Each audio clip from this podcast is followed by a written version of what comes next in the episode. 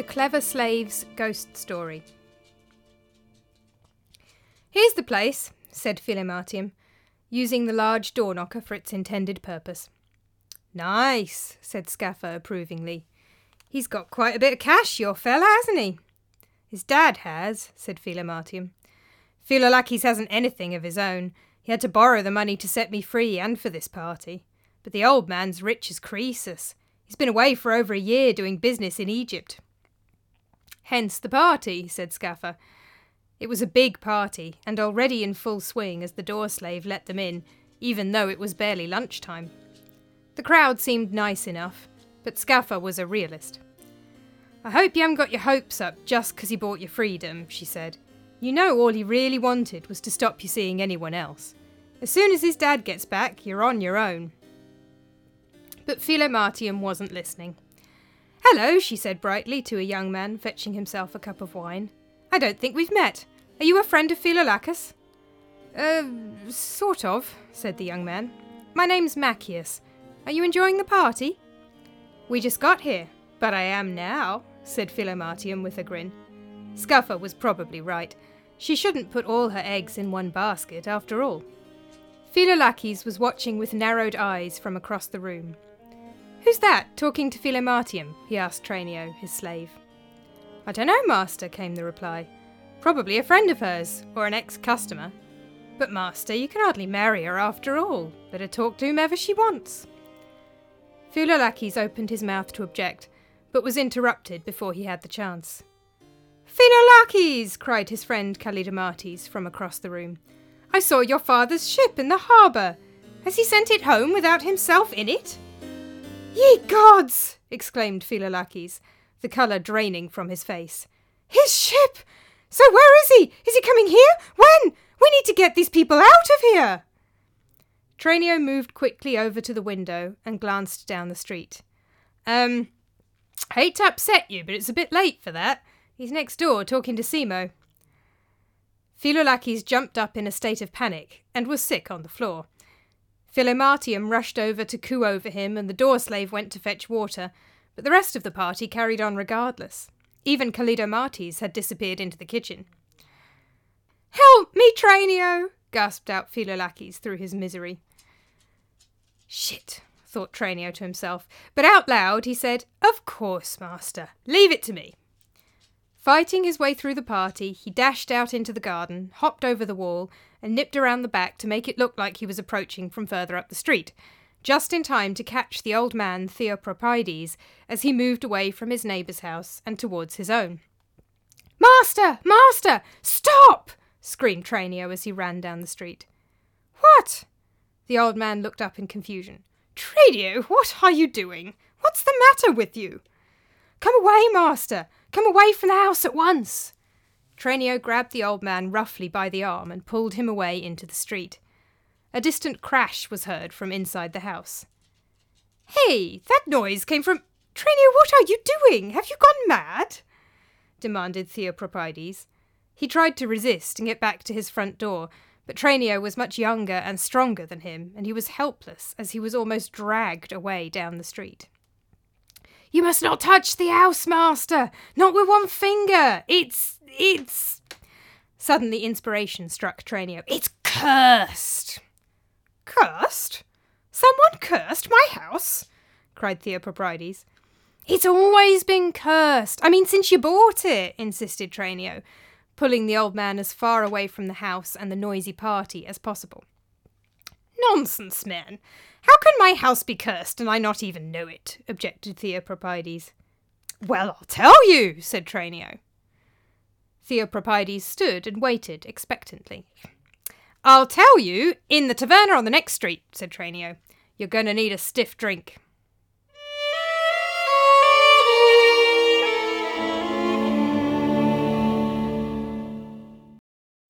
Tranio spent as much time as he could fussing over getting the old man the best seat in the taverna, going through the wine list as thoroughly as possible, letting the barman serve everyone else in the bar first, and sending back the first cups of wine because he insisted they were the dregs and not good enough for his master. But eventually he had no choice. He had run out of distractions and would have to come up with something to say about why Theopropides' house was cursed. Well, you see, Master, it's like this. Yes? Well, you see, it's like this. Yes? It's like this, you see. Get on with it, man. And so Tranio launched into his story. We noticed strange omens about the house. Eerie sounds were heard in the night. There were strange knockings at all sorts of times of day. Sometimes it even seemed as if we could hear the sounds of a raucous party going on when really there was nobody there and nothing was happening. Then one morning, your son, Philolaches, your son, he went into the dining room for breakfast and found a message scrawled across the wall in blood. Terribilis est locus iste. This place is terrible. That was when we realised that the house was cursed. It had been polluted by a terrible crime that was committed within its walls. Wait a minute, said Theopropides. We've lived in this neighbourhood for years. How could a crime as terrible as you suggest have been committed in the house and we've never heard of it? It was committed a long time ago, said Tranio. Now, do you want to hear the story or not? Theopropides nodded his head, and Tranio continued. So, the message had given us a clue to what was going on. Obviously, the house is terrible because some terrible crime had been committed there. But we didn't yet know what, and we didn't know how to go about finding out. The knocking went on and on all day and all night. The moaning sounds were getting worse, but we were scratching our heads, not knowing where to start. Then one morning, another message appeared, even bigger letters, all in blood. Deco, I say. But what did it say? We couldn't work it out at all. Then the next morning, another message. Decimo, well, that didn't make any sense at all, and we wondered if maybe whoever cursed the house was a poor man who couldn't spell very well. But then the next day it changed again. It said Muidicimo, which is, of course, homicidium, backwards, murder. The house was polluted because someone had been murdered there.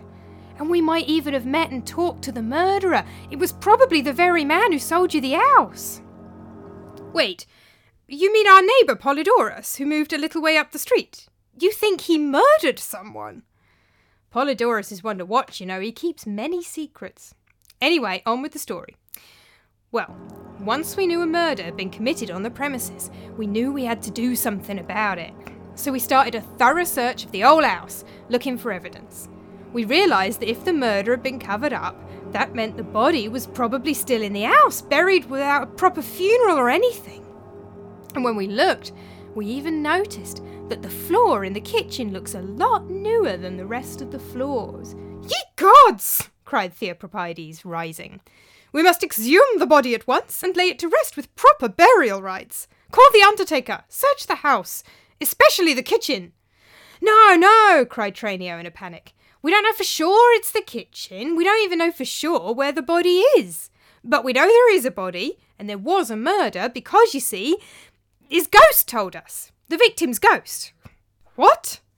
Theopropides sat down with a thud, shocked. Yes, said Tranio. If you just let me get on with my story, I'll explain. It was late at night. Your son, Philolaches, your son, he'd been out dining with friends. Well educated, cultured friends, rich friends, good friends to have. Anyway, he came back late and we all went to bed, but I, silly me, I'd left a lamp burning in the dining room. I just plumb forgot about it. Anyway, so we all went to bed, and then in the middle of the night, I heard a terrible scream coming from your son's bedroom. From my son's bedroom? said Theopropides. I thought you said the lighted lamp was in the dining room. Well, yes, yeah, so it was, but well, that didn't have anything to do with it, really. It was just something else that happened that night, said Tranio, with only the slightest edge of desperation creeping into his voice. Let me carry on. Philolaches came running out of his bedroom, screaming. He was in a terrible state, eyes wide with shock, trembling all over, every hair standing on end. I saw him, he cried. He came to me. He came to me in my sleep. Hang on, hang on just a minute, said Theopropides, putting down his wine cup firmly and looking Tranio right in the eyes. Are you telling me that this was all a dream? Yes, the ghost came to him in a dream, said Tranio, and he said, In a dream, repeated Theopropides, motioning the barman to bring the bill. His previous alarm had completely subsided, and he was now giving Tranio a suspicious look. Well, of course, in a dream. The man's been dead sixty years. How else do you expect him to talk to anyone? cried Tranio. Now, are you going to let me tell this story or not? Theopropides sighed and motioned the slave to continue. Tranio drew breath to speak, but before he could say a word, something else suddenly occurred to the old man. Sixty years, he said. I thought you said you suspected Polydorus. He's barely fifty. I told you he has many secrets, said Tranio, and he's been lying about his age. Anyway, I saw him, Philolaches cried, tearing at his nightclothes in terror and discomfort. I saw him. He came at me, and he was terrible to behold. He was an old man, his face haggard, his eyes popping out from their sockets. His fingers were charred from the funeral pyre. I thought you said there wasn't a proper funeral. Tranio ignored this entirely. His fingers were charred from the funeral pyre, and he was weighted down by heavy iron chains which dangled from his wrists and his feet. Philolaches, your son Philolaches, he could hear the chains clanking as he dragged them across the ground. Clank, clank, clank. The spectre reached out to him with his shriveled hands, the chains flying up in his face, and he cried, Help me, Philolaches! Help me!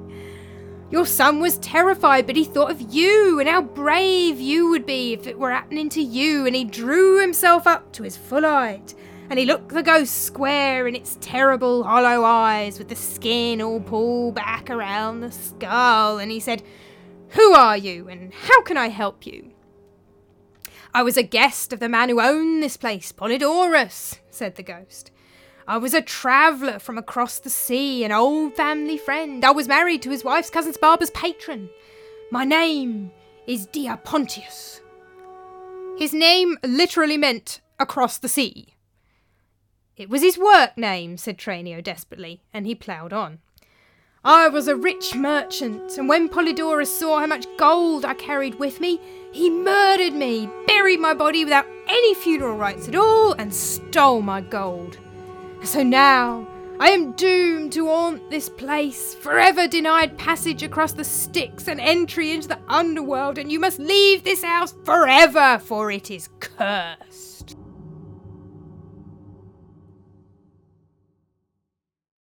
Well, that settles it, cried Theopropides. We must search the house morning, noon, and night until we find the body, so we can bury it properly and lay this ghost to rest. Alas, that won't help, cried Tranio. You see, the ghost explained, I am doomed, doomed to haunt this house for a 125 years, no matter what you do. That's terrible, said Philolaches, your son, Philolaches. Why? I'll tell you why, said the ghost. Because, said the ghost. Because, he said, Hades will not let me descend to the underworld because I died before my time.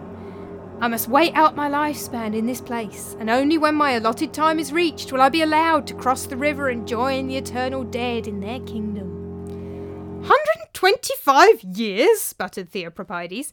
No man has ever lived so long. He was a very healthy man, said Tranio irritably, had his life not been tragically cut short. So you see, we cannot possibly return to the house. You should go back to Egypt straight away and stay there safely until we can buy a new home on your behalf. Perhaps you're right, said Theopropides slowly. I certainly do not want to live in a cursed and haunted house. He quickly made a sign against evil and took a small amulet out from underneath his tunic, kissed it, and put it back again. But I have treasures of my own in there, Tranio. I must go back for them. Let me, master. I'll fetch whatever you want for you. No, no, these are my most precious treasures, and their location is known only to myself, and I mean to keep it that way. No, I must brave this place to fetch them. Come, Tranio. We are returning home.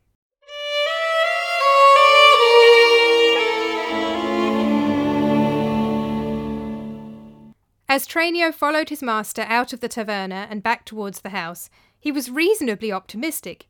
He had kept the old man talking for a long time, so surely Philolaches would have ended the party and cleared out the guests by now. But his hopes were dashed as they came up the street towards the house, for he could still hear singing, talking, and the occasional crash coming from inside. Master, do you hear?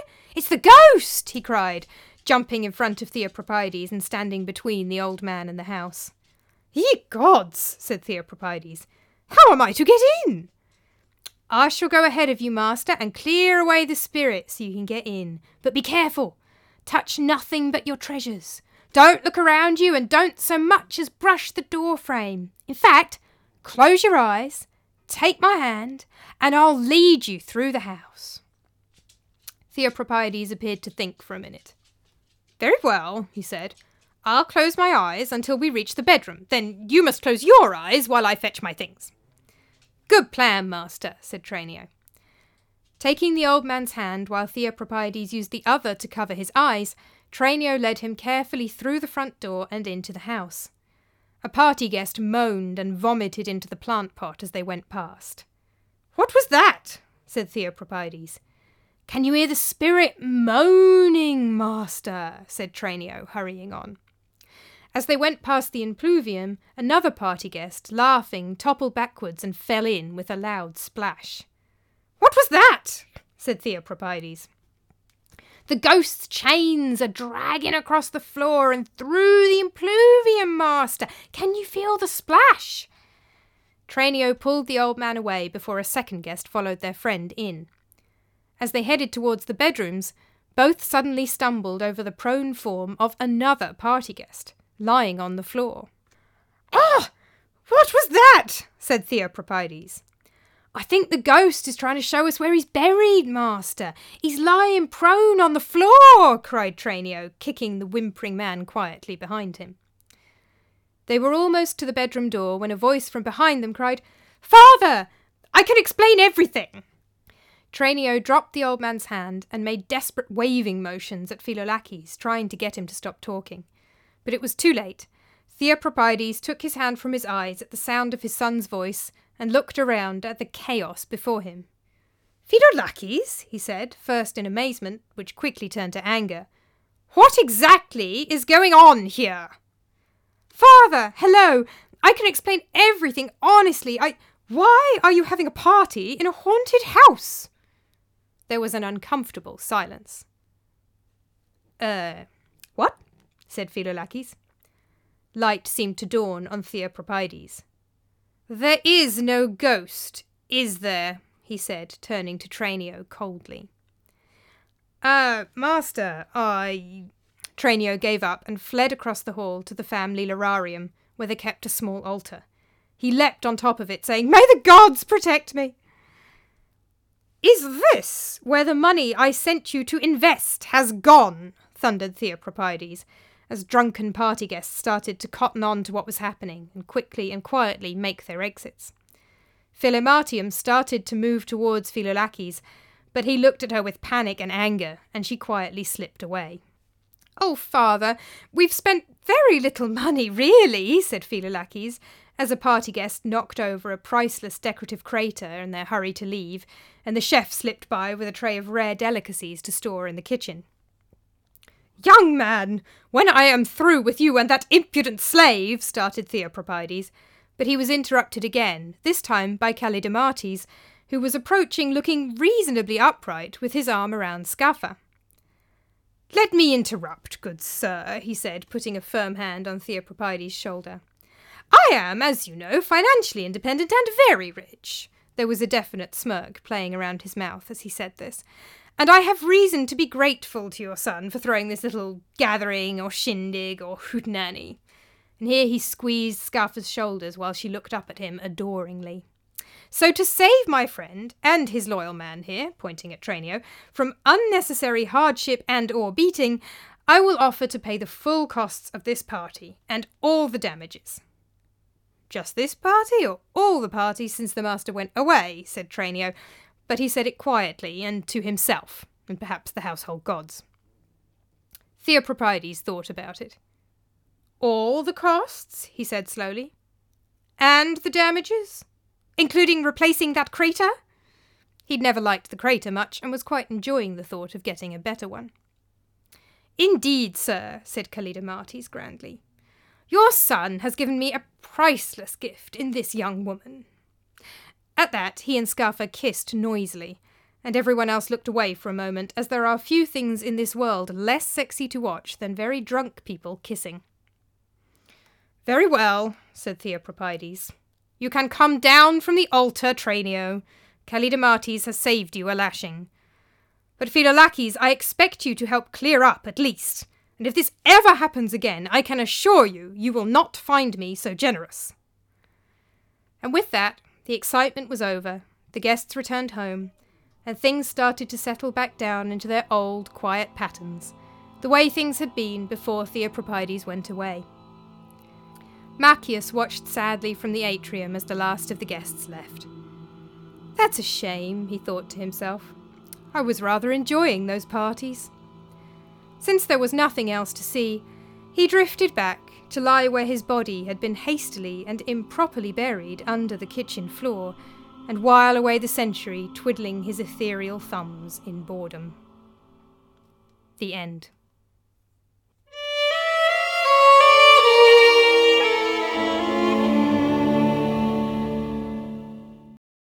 Hi everyone, I'm Juliet Harrison. Welcome back to Creepy Classics, the podcast where I rewrite, retell, and then chat about ancient, medieval, or early modern ghost stories. With everything that's going on in the world at the minute, I thought maybe something a little bit more cheerful uh, might be a good idea for this month. Um, so that's why I chose this story from a comic play. This is from Plautus Mostellaria, lines 446 to 531, with bits and pieces from the rest of the play as well. This is one of the earliest Latin texts that has survived um, in a complete form. Plautus was a playwright writing in the 3rd, 2nd centuries BCE. What he did was he took Greek plays and he adapted them for a Roman audience. So the resulting stories are kind of half late ancient Greek, half early Roman and half kind of nothing at all. Um, this play is set in a house in Athens. It's been adapted from a Greek original. We know there were several uh, sort of late Greek comedies called The Ghost, um, but we don't have them. We only have the Plautus version. The ghost story in the play is, of course, completely fictional within the fiction. Um, it, it's not a ghost story in the sense that in the play there is no ghost. The house is not haunted, even though the title, Mostellaria, is the haunted house or the haunted place. Um, there's no actual haunting, there's no ghost. It's all made up by Tranio um, to try to stop the old man catching his son, um, spending all his money, and having parties in his house. So, I've added the character of Maccius. Maccius is Plautus's own family name. Um, and I've added that just to give it a little bit of a real ghost story. I always like my ghost stories to have actual ghosts in them. I never liked Scooby Doo as a child because I hated that it was never an actual ghost. If I if I'm gonna read a ghost story or watch one or listen to one, I want it to be a ghost story with a ghost in it. So I added a, a real ghost. But uh, the whole point of this story is that Tranio is making it up on the spot. And it's not supposed to make sense. It's supposed to be absolutely full of holes and to sound completely ridiculous, because that's the joke. That Tranio has made up this ridiculous story that completely deceives the old man uh, and keeps him out of the house a bit longer. I've shortened it quite a lot. The the plays, Plautus's plays, they're farces. Um, there's loads of kind of people running around, different subplots, loads of characters. It's that type of comedy. So, in order to make it a short story focused entirely on the ghost aspect, I've cut quite a lot of it. I've edited out all the subplots. My old man has ended up a little bit braver and a little bit less gullible than Plautus is, um, mostly because of the way I've cut the story down. And I've added various bits and pieces um, because while I've cut down the overall plot, I've of course expanded the ghost part. Uh, and I've made a lot more out of the ghost story um, than there is in the original. So some of the expansions I've put in come from other ancient texts, and some of them are modern things that I threw in for fun.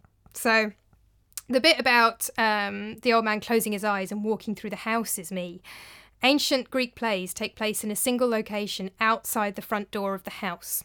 Um, Aristotle talked a lot about unity of time and place, that basically Aristotle thought all drama should be in real time in one location.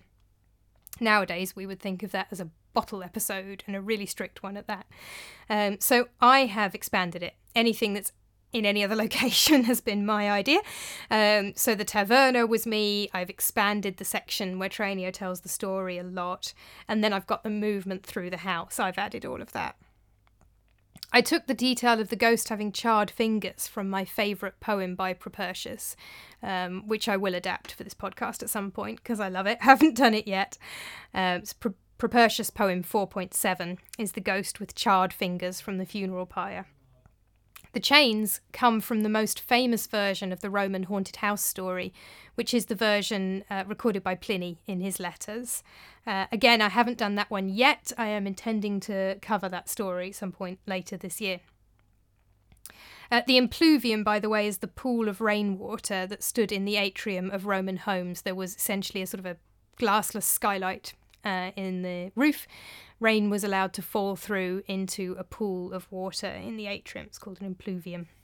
Uh, Lararium is a shrine to the household gods, uh, the Lares. The Lares are the gods for the whole household, and then a rich family will also worship Penates, who are their own ancestral gods. But the Lares are worshipped by everybody, including slaves and guests. So Tranio leaps onto the altar in front of the lararium, there wouldn't really be an altar indoors. Um, in Plautus's play, he leaps onto an outdoors altar because the action is taking place outside of the house. You wouldn't really have an altar indoors. You don't sacrifice animals indoors. It's messy. Um, but I've invented a sort of a small altar for non blood sacrifices of honey cakes and things like that and put it in front of the lararium so that Tranio can jump onto it the way he does um, in Plautus's original play. And then there's various bits and pieces that I've taken from modern bits of pop culture. Um, Terribilis est locus iste is biblical, but I actually got it from the British uh, police drama detective series Taggart, um, where it was used as a clue uh, in a murder mystery. Um, the bit where the ghost keeps spelling weird things on the wall is my attempt to put the red rum murder thing from The Shining into Latin, um, which didn't work brilliantly, but I had a go. The 125 years comes from Beetlejuice. So in Plautus, he does say that the ghost has to hang around in the house um, to live out his lifespan um, because he needs to explain why they can't just find the body. This is how you usually lay a ghost to rest in the ancient world. You find the body, you give it proper burial rites, and it's laid to rest. He says, Oh, no, no, that won't work. But the 125 years specifically, I took from Beetlejuice. Uh, the reference to a gathering, a shindig, or a hootenanny is just a Buffy the Vampire Slayer quote that makes me laugh. Um, and then, of course, the, the real ghost, which is entirely my invention. Plautus's plays are very formulaic and they're full of stock characters. So all of the characters are rather two-dimensional. There's the foolish old man, the clever slave, the lovelorn young man, etc., etc., etc. There's a great little series of cartoons at a website called shakespearetheatre.org.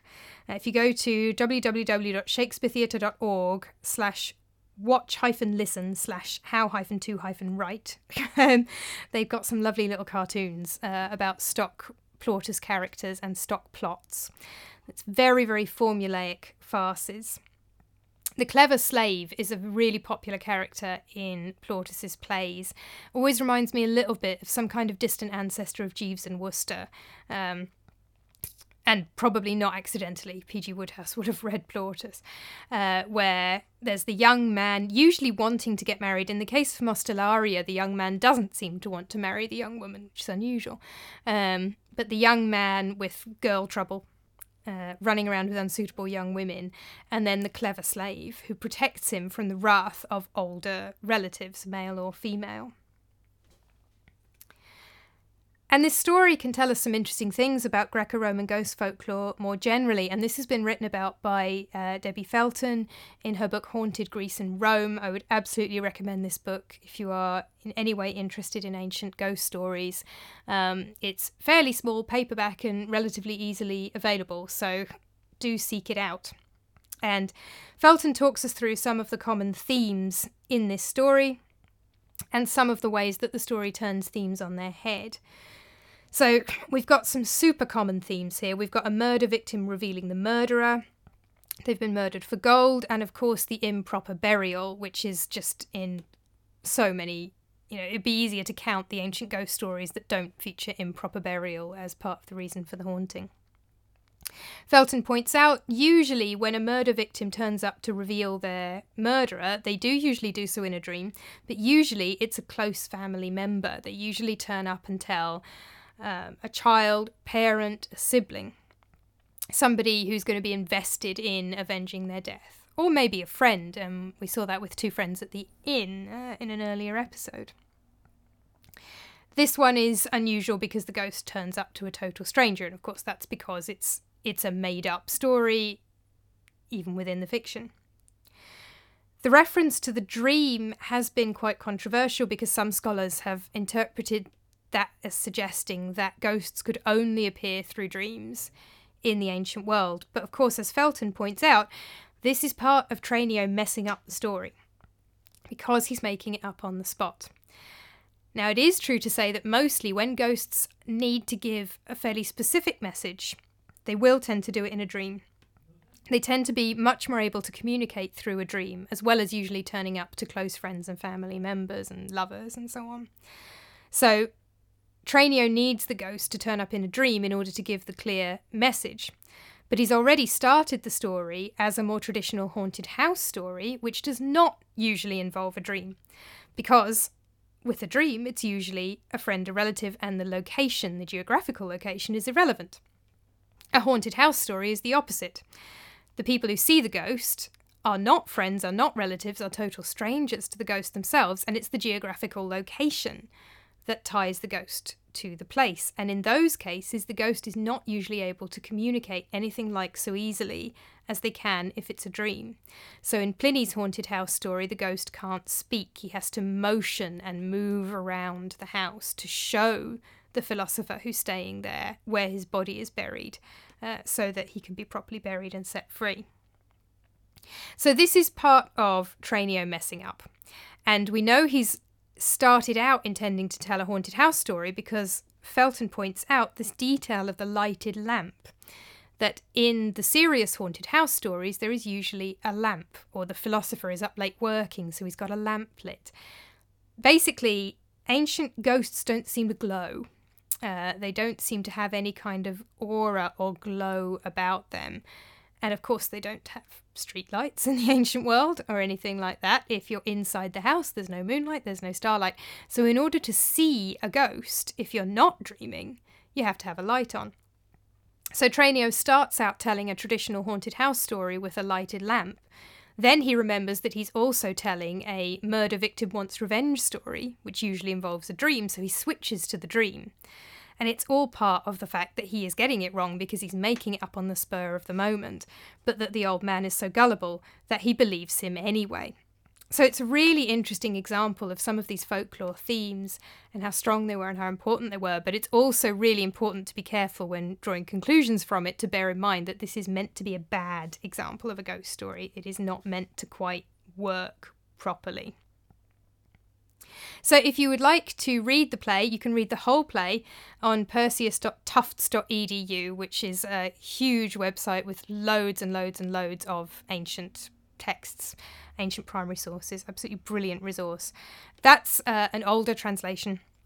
All the translations on Perseus are out of copyright, uh, so they're all older. But you can also read just the section with the ghost story in more up to date translations in Felton's Haunted Greece and Rome, or in Daniel Ogden's source book, Magic, Witchcraft and Ghosts in the Greco Roman World.